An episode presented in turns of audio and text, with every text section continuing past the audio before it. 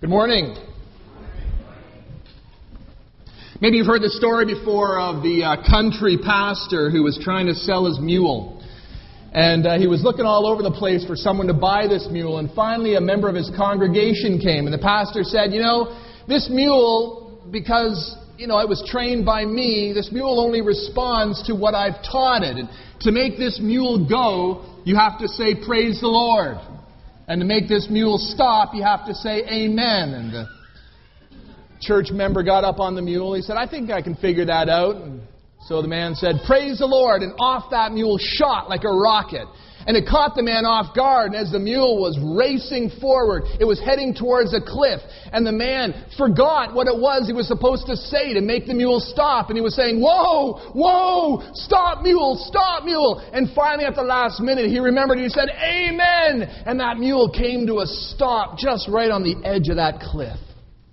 And as that man was looking over the cliff, he said, Oh, praise the Lord. And that was the last time they ever saw that man or that mule again.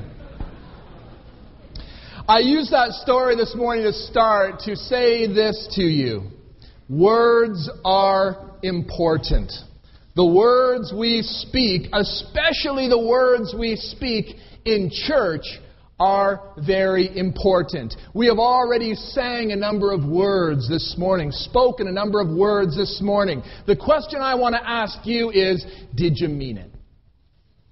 Did you mean what you said? Those words, amazing grace, how sweet the sound that saved a wretch like me. I once was lost, but now am found, was blind, but now I see. You mouth those words. Did you mean it? Did you mean it in your heart? We're continuing on with our series this morning, What is the Church? Getting back to the basics. Over the next four weeks, we are going to look at the four priorities of the church, the four reasons the church exists. And I want us to do something a little bit different this morning because I really want you to get a hold of this. I'm just going to give you what's happening over the next four weeks, and I'm going to want you to repeat those after me just to make sure that it gets into you. The church exists to, say after me, exalt God, embrace one another Equip for service. Extend the kingdom.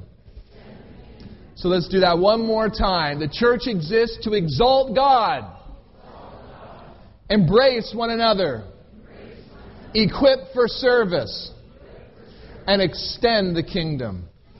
We're going to be going back and we're going to be doing that over and over again in the next couple of weeks. But this week we're going to be starting off with the first one. The church exists to exalt God. Where do we get these four purposes, these four priorities from? They came from the two great statements the Great Commandment and the Great Commission.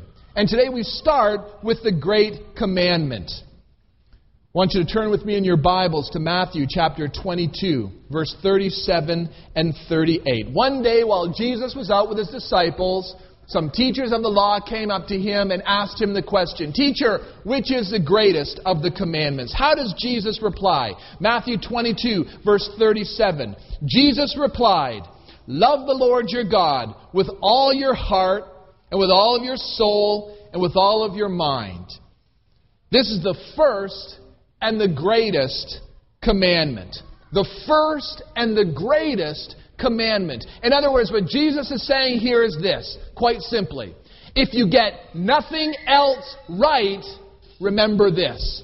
If you don't get anything else right, if there's nothing else in the Bible you know or you memorize or you understand, you must get this.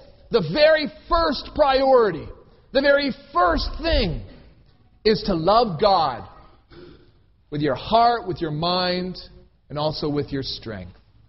Loving God is priority. And that's what worship is. Worship is simply loving God. A few weeks ago, we talked about that God created us to love us, that we were created as people out of the overflow of God's love. And our primary purpose in life, our primary mission in life, according to this, is to learn to love God back. That's what life is about. Life is simply about learning to love God back.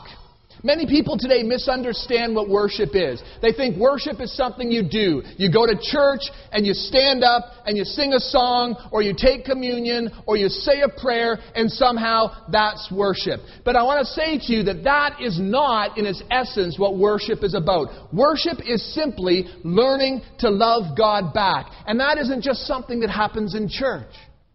That is something that we lead lives of worship every moment of every day. What is the essence of worship?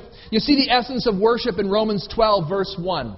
Romans 12:1 says, "Therefore I urge you, brothers, in view of God's mercies, to offer your bodies as living sacrifices, holy and pleasing to God. This is your spiritual act of worship." The key word is offer. Worship is all about offering offering yourself to God. Why do we offer ourselves to God? Well, it says here, in view of God's mercies. In other words, we love God because God first loved us. Worship flows out of an understanding of what God has done for us. It says here why we should worship. You know, it says that we offer ourselves, and that is our spiritual act of worship. In the NIV version, this is kind of confusing. Spiritual act of worship. What does that mean? Well, in the original language, the word used here for spiritual is logikos, from which we get the word logical. In other words, worship is the logical response to God's love. It makes sense. It makes sense to come and to worship God because of all that God has done for us. So, how do you love God? With your heart, with your mind, with your strength. How do you do that? God wants to love Him thoughtfully with our minds. He wants us to love Him passionately with our heart and our soul. And He wants us to love Him practically with our strength. God created you. God owns everything in the entire universe. But there are three things that God does not own. Three things that God does not own. Have you ever wanted to give someone a gift, but that person already had everything? You know, you, you think, oh, I'll buy the person a clock radio. No, they already have that. Maybe I'll buy the person this. No, they already have that. You know, what do you give a God who owns everything? God owns everything. In all creation, God owns everything. There are three things, though, that God doesn't have until you give them. God doesn't have your attention, He doesn't have your affection, and He doesn't have your abilities until you offer those to Him. So, how do we worship? Number one, we worship by focusing our attention on God. We worship by focusing our attention on God. Do you know one of the ways that we express love is by giving a person our attention, right? I mean, I get convicted of this because sometimes guys are very bad at this. Guys, have your wives ever come home after getting their hair done and said, Did you notice anything different? And you kind of look at them and think, Oh, is that a different shirt? You know? Not good, right? Guys, have you ever been sitting there watching the television and your wife comes walking in and asks you a question, and without even your eyes leaving the television, you just answer them? And then they kind of walk off and, and, and, and they're mad at you, and you, and you wonder why? It's because they didn't want your answer, they wanted your attention. Because attention is an expression of love. And you know what? God, who loves us, has given his attention to us. He's shown us this. Psalm 139, verse 1 says, Oh Lord, you have searched me, and you know me. You know when I sit, and you know when I rise. You perceive my thoughts from afar. You discern my going out and my lying down. You are familiar with all my ways. In other words, God knows everything there is to know about you, and God's attention is on you 24 hours a day, seven days a week. Every moment of every day, God is focused on you. Isn't that an amazing thought? Every moment of every day, God is focusing his attention on you. You think, how is that possible? I mean, how many billions of people are there in the world today? I mean, God doesn't have the, you know, God can't focus on everybody at once. We think that because we're limited in our understanding of who God is. We think that God is somehow like us. That when God is saying hello to this person, He's ignoring this person. And I've heard people say silly things before like this. Oh, you know, I was going to pray, but I figure God has so much else on his mind. So many other people are praying. You know, he doesn't have time for me. That's not an accurate understanding of who God is. God is focused on every person, every moment of every day because he lives outside of time and of space. Because he's an infinite God. The question is are you focused on Him? Are you focused on Him? Husbands, wives, do you give your spouse your attention? Probably at one time you did. Remember when you first fell in love and all you could think about was that person? It was like you're going and you're doing this, but all you're doing is you're thinking about that person. And you're doing this, but all you're doing is you're thinking about that person. It's like that person's Everything about them consumed you. Their face, the way they did things, their mannerisms, everything about them consumes you, consumed you. Your attention was upon them. I heard a story of a woman who was in Kansas City and she went to get ice cream from a Baskin Robbins. And she went walking into this ice cream store and she ordered her ice cream. But as she was standing there, a man came walking through the door and it was the actor Paul Newman. He was in town filming a movie and he came walking into this ice cream store and the woman looked up and she looked into Paul Newman's big blue eyes and she just kind of went, oh. And she just couldn't, it was like she didn't, she didn't want to stare, but she couldn't help herself. She kept looking at him and she wanted to turn away, but she couldn't. She just kept staring and staring at his face. And finally the man came with her ice cream and she took her ice cream and she gave her the money and, and she went walking out of the store. And when she got to her car, she went to put the keys in the car and she looked and she said, Where's my ice cream? And she goes, Oh, I forgot my ice cream inside. So she walks back inside, and Paul Newman's walking out. And as he's walking out the door, he looks at her and he says, Are you looking for your ice cream? And she says, Uh, yes. And he says, You put it in your purse with your change.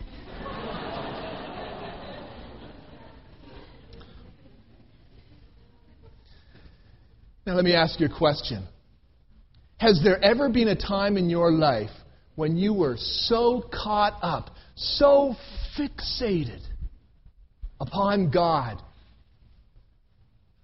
that He simply occupied your entire attention? You didn't even know what you were doing. You were just so caught up with God that everything around you was quieted. You know, I know in this place that's hard to do. Sometimes on a Sunday morning, there are kids that are yelling and there are things that are happening and someone's shuffling their paper and our attention is diverted so easily. But you know what? Worship is learning how to focus. It's like driving a car. You don't simply hop into a car and, you know, point the car in the right direction and off you go. A car requires constant care. If you take your, your, your hands off the wheel, even for a few moments, what's that car going to do? That car is going to go off the road. A lot of kids today think, oh, you buy a camera, all you have to do is point the camera and press a button and click, and the picture's perfect. That's called autofocus. You know what? Back in the day, there was no autofocus, right? If you had a camera, an SLR camera, it wasn't like you just take that camera and point and click. You had to pick up that camera and you had to look through the viewfinder and you had to manually focus in on the image. The human mind is auto is not autofocus. It's manual focus. You must choose to focus your attention upon God. Have you ever prayed on autopilot? You ever prayed on autopilot? You say, well, what do you mean by that, Pastor Steve? I mean this. You prayed, Dear Jesus, thank you for this food. Amen. and if someone were to ask you afterwards, what did you just pray? You would have no idea because you simply said the prayer you always pray. Sometimes we ask our kids to, to pray before bedtime, and they'll say, Thank you, Jesus, for this food. Amen. No, no, no. We're not praying. This isn't meal time. Oh, yeah, yeah, yeah, yeah. Okay. Uh, thank you, Jesus, for this day. Amen. Because you know what? Autopilot. They just get in there and they get into autopilot mode. Okay, time to prayer? Autopilot. And sometimes people worship in autopilot. They come to church and they stand up and they just look at the words and, I love you, Lord. I lift my voice to worship you. My soul rejoices. And they're saying the words, but they're thinking about where am I going to have lunch after church? And you know, I got to go see this person after this. And you know what? There's something else I need to do this afternoon. That's autopilot. Martin Luther had a puppy. And that puppy, whenever they ate, would come. Maybe you have a dog like this, but whenever that, they would eat, that, that dog would come up, and that dog would sit there and look at him like this. And they'd put the fork in the meat, and the dog would look. And as they raised the meat to the mouth, the dog would follow. And that dog was fixated. Nothing else existed for that dog except that little piece of meat. And Martin Luther once wrote, Oh, that I could pray the way this dog watches the meal. All his thoughts are concentrated on the piece of meat. Otherwise, he has no thought, wish, or hope. God wants our attention. How do we give our attention to God? One of the thir- first things you can do is to find a time every day where you can get alone, get secluded, get in a place where you're not distracted and spend some time with God. You say, Pastor Steve, you don't know my life. I am so busy. There are things around me all the time. I just, I just can't find a place like that. Do you know Susan, Susanna Wesley, the mother of Charles Wesley? They had 18 children. Susanna Wesley lived in a two bedroom home with 18 children. You know what Susanna Wesley would do for one hour every day? She would sit in her rocking chair, she would take her apron, and she would put it up over her head. Boop. And then she was with God. And the kids knew when mom had her apron over her head, you don't bug her. All right? She found time every day in a two bedroom house with 18 children to spend time with God. If she could, so can you.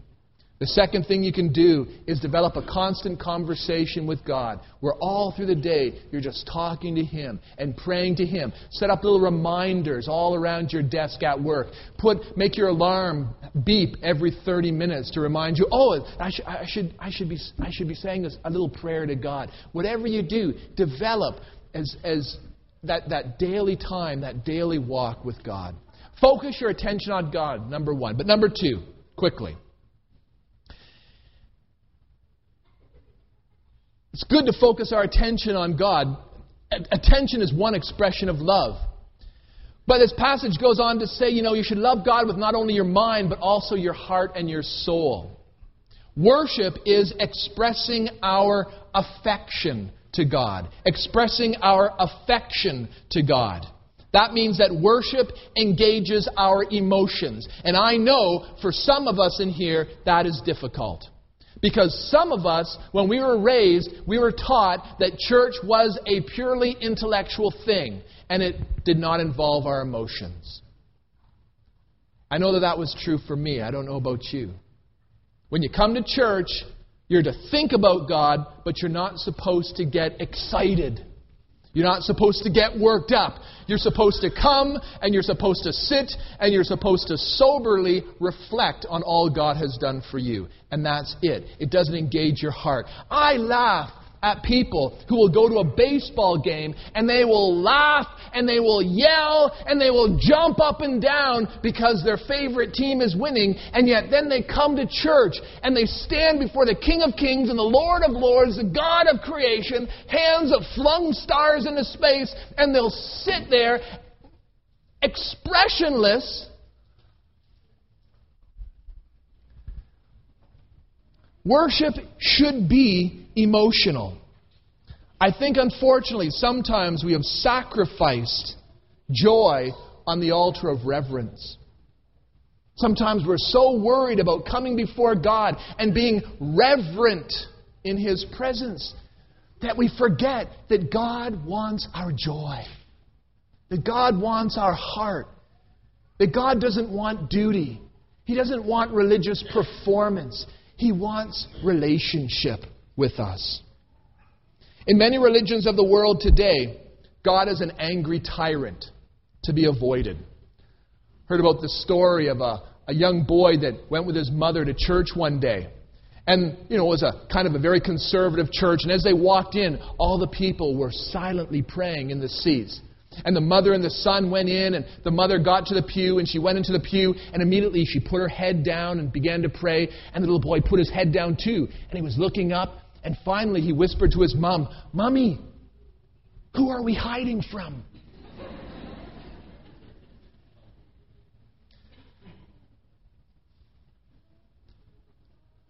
The God we serve is a God that wants a relationship with us. He desires to know us. He wants to be loved. The book of Hosea is all about this. In the book of Hosea, the prophet Hosea is told to marry a, an adulterous woman named Gomer. And we maybe know that story that Gomer is unfaithful to Hosea, and eventually she goes, and because of her unfaithfulness, she gets herself sold into slavery, and Gomer goes and he redeems her, and you have this entire story. But the underlying message of Hosea is a very simple one. In Hosea 6 6, God says, I don't want your sacrifices. I want your love. I don't want your offerings. I want you to know me.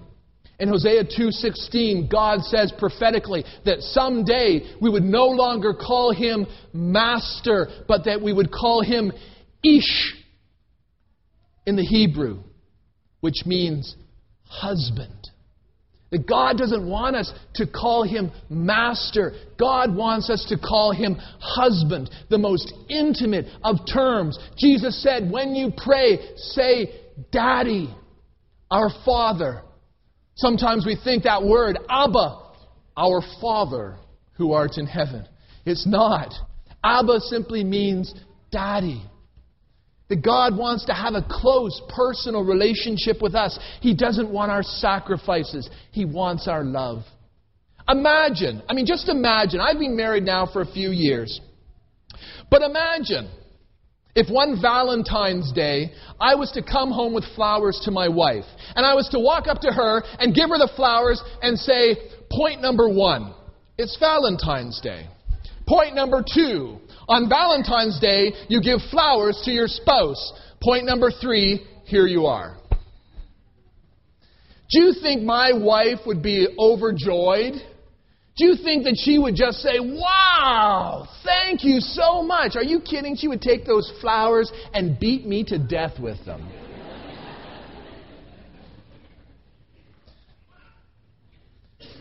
Because flowers aren't about duty. You don't buy flowers because you have to. You buy flowers because you want to. And the same thing is true of God. God doesn't want our duty, God wants our desire. He wants us to be passionate about Him.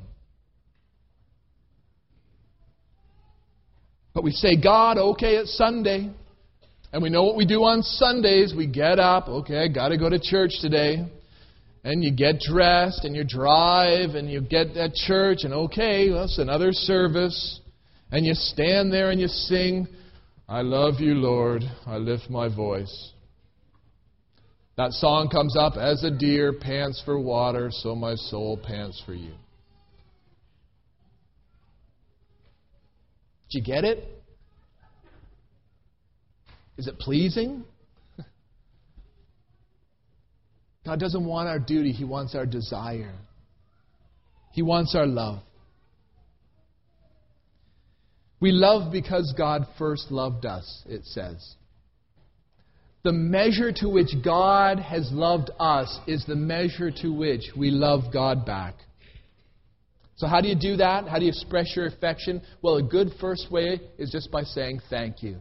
Just by waking up every morning and saying to yourself, you know what, God? Thank you. Thank you that you've given me another day. Thank you, God, that you have given me breath in my lungs. Thank you, God, that, that you have, have given me another day to live, that you've put a roof over my head, that you've given me food to eat. Find something to be thankful about. All of us have something that we can be thankful about today. And thanksgiving is a response, it's a, it leads us in to an understanding of what God has done for us. And one more word of encouragement. When you come to church on Sunday morning, don't just stand there mouthing the words. Can I encourage you? Think about the words. Think about what you're saying. If you don't mean it, then don't say it. And you know what? Another thing. I'll get myself in trouble for this, but this is a community of grace, so it's okay. When you come to worship, I invite you, I welcome you to use this thing, this piece of body that God has given you, and you can actually move more than just your mouth. All right? You see, sometimes our heart follows our hands. Sometimes one of the best things we can do to express our love for God and our affection to God is simply by doing something different. Simply by closing your eyes. Simply by maybe even lifting a hand. I was raised in a Baptist church. I tell you, lifting my hands is like lifting 50 pound weights that are attached to my limbs. It's hard to this day because of my upbringing. But you know what? Move yourself and maybe your heart will be moved as well. We express God with our affection, we express God with our attention. But lastly, we express our love for God, we worship God with our abilities. Yeah, it's nice to say it. It's nice to say it, to think it, to show it. But sometimes, you know, if, if you go to your wife and you just say, I love you, I love you, I love you, I love you, and you follow her around all day, I love you, I love you, I love you, pretty soon she's going to say, Take out the garbage. Right? Because it's nice to hear it. It's nice, to, but, but, you know, there are times when the rubber meets the road. There are times when you have to actually get up and you have to do something about what you've said. Love requires action. It requires action. Remember the, the movie My Fair Lady? Eliza Doolittle says, Words, words, words. I am sick of words. Show me. And sometimes, too, God says, You say you love me, show me. Show me. Do something. Colossians 3:23 says, "Whatever you do, work at it with all your heart, as working for the Lord and not for men.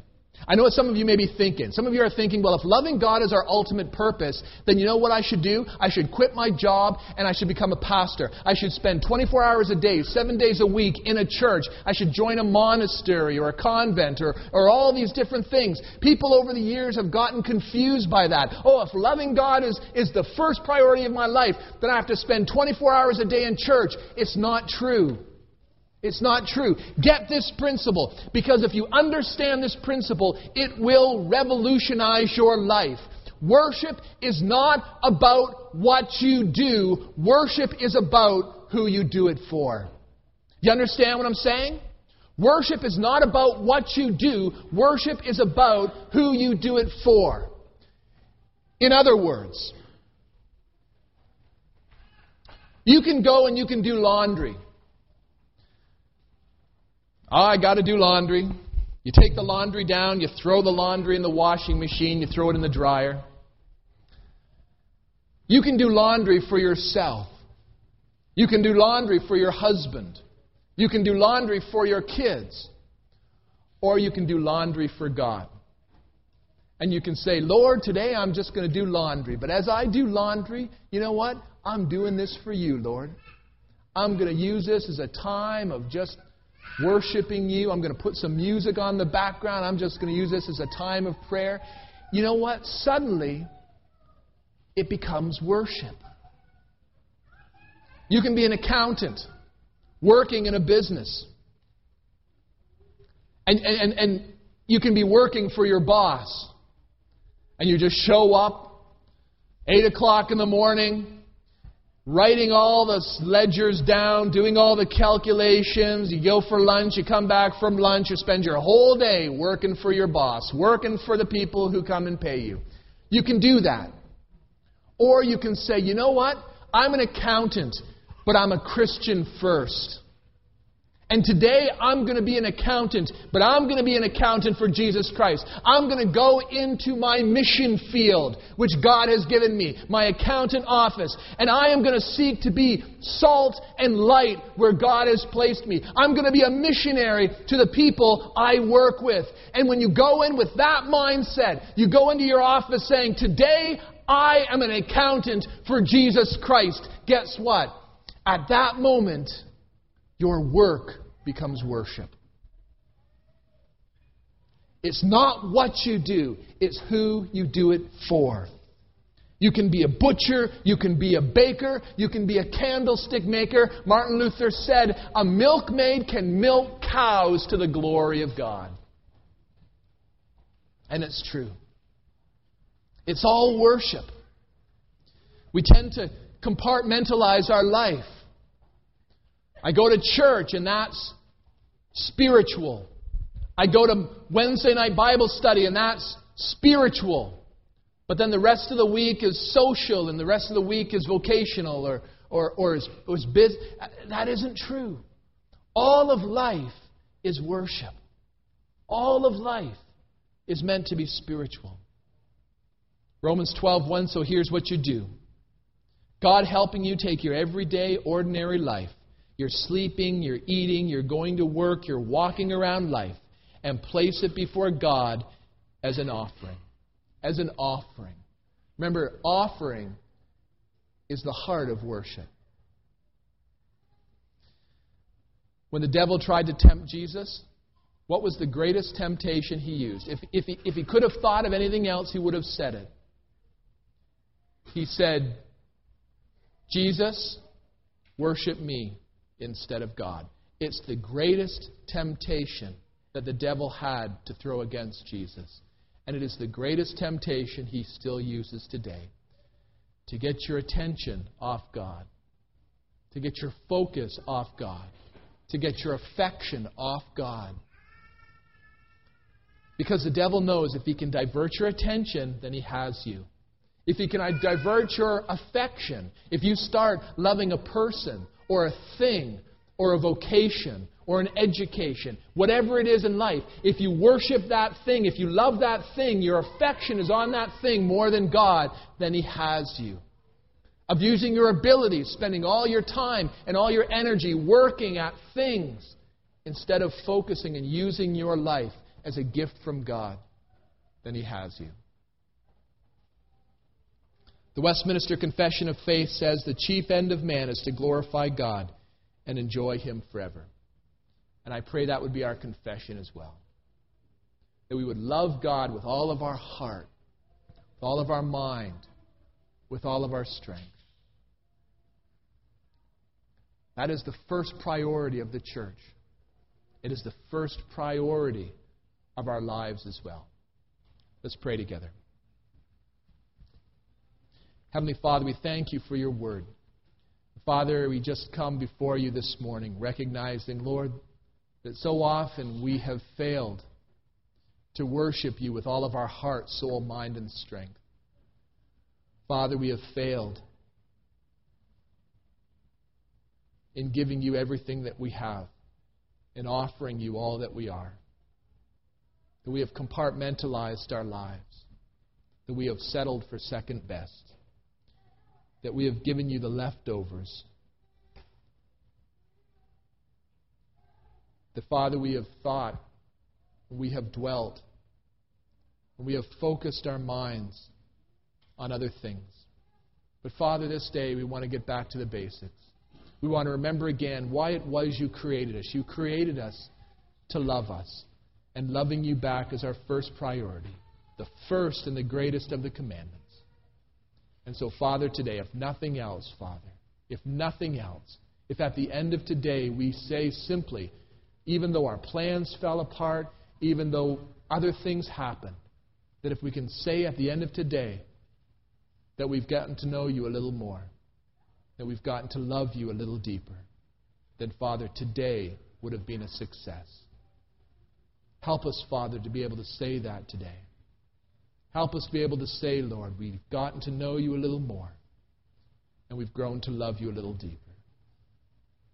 We pray this in Jesus' name. Amen. Amen.